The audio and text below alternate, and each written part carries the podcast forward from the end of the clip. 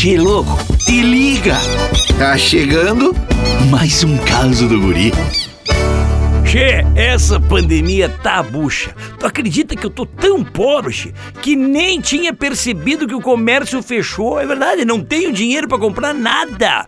Olha, eu fico olhando o saldo da minha conta lá do Caixa Tem como se fosse acontecer algum milagre, né? Deviam mudar o nome daquela porcaria pra Caixa Não Tem. O pior, que eu torrei todo o auxílio emergencial, enchi salada. Aproveitei que naquela época eles não estavam cortando a luz da gente. Agora voltaram a cortar e eu me lasquei.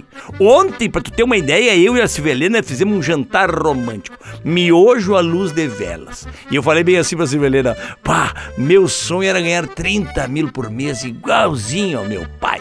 Aí a Civelena se espantou: bah, teu pai ganhava 30 mil por mês. Eu digo: não, mas ele também sonhava em ganhar.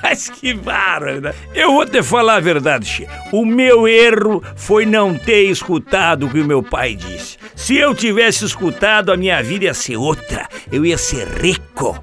E aí a Severina me perguntou: o que, que foi que teu pai disse? Eu digo: não sei, eu não escutei. Mas que barbaridade! Esse guri não tem jeito mesmo. Tu quer curtir mais causas? youtube.com barra guri de Uruguaiana. Daqui a pouco tem mais, chefe.